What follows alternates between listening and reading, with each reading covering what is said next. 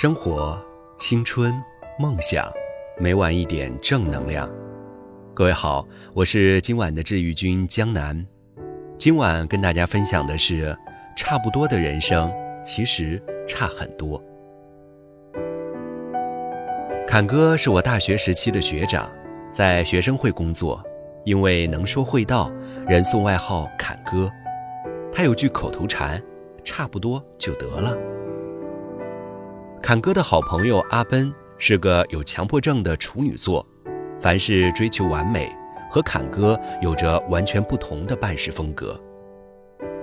一次学校临时空降招新活动，需要我们当晚出海报，因为时间紧急，海报做得稍显粗糙。阿奔希望整个团队留下来继续加班，把海报弄得更好看一点。侃哥忙着打哈哈。差不多就得了，没人会仔细看的。于是带着我们组团去吃烧烤，结果我们都走了之后，阿奔一个人在画室继续加工海报到凌晨。大学快毕业的时候，侃哥和阿奔同时参加一个民企的校招。校招前，阿奔做足了功课，从这个企业的文化到发展方向都做了细致了解。并且将自己的能力与招聘的职位进行了匹配，最后顺利通过校招。毕业后很快就去了公司的总部，在他梦想的城市。侃哥没有通过面试，毕业后选择了家里安排的银行工作。工作而已嘛，差不多就得了。侃哥毕业离校的时候，笑着跟我们说：“去年侃哥结婚了。”对象是家里给介绍的，说是谈不上喜欢，也谈不上讨厌，对象嘛，差不多就得了，反正也到了该成家立业的年纪。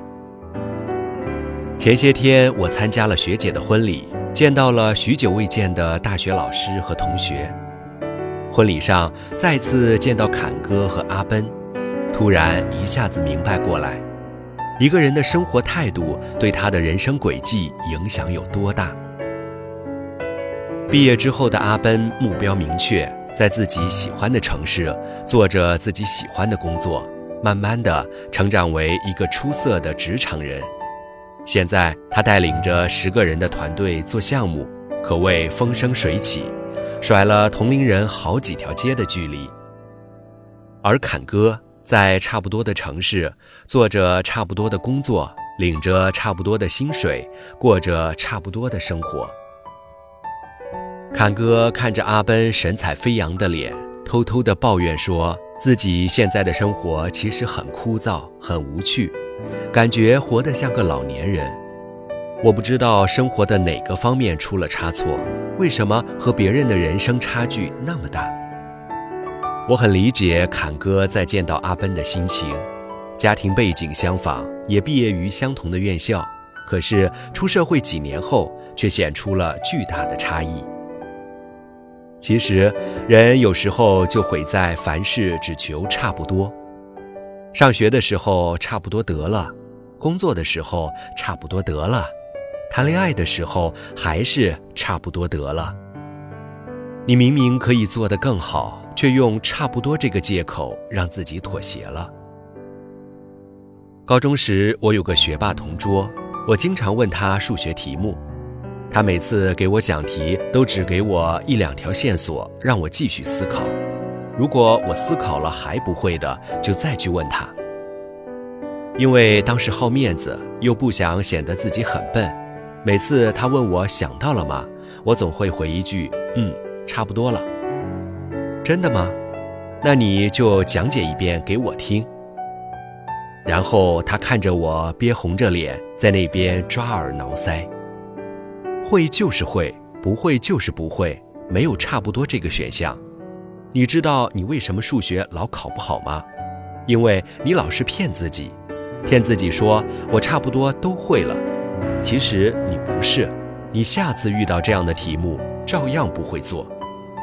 当头棒喝，许多人都常常这样，或是怕麻烦，或是好面子，老用差不多来欺骗自己，安慰自己说可以了。但是如果凡事只求差不多，那么你的人生就会和别人差很多。那些不愿将就的人，他们的生活是什么样的呢？能够按照自己的意愿去过生活的人，通常目的性都比较强。他们知道自己想要的是什么，也在思考并且付出行动去得到自己想要的。他们凡事靠努力争取，不愿意在半路就妥协。当然，的确也有很多人，他们不清楚自己要的是什么，或者不敢去争取自己想要的东西。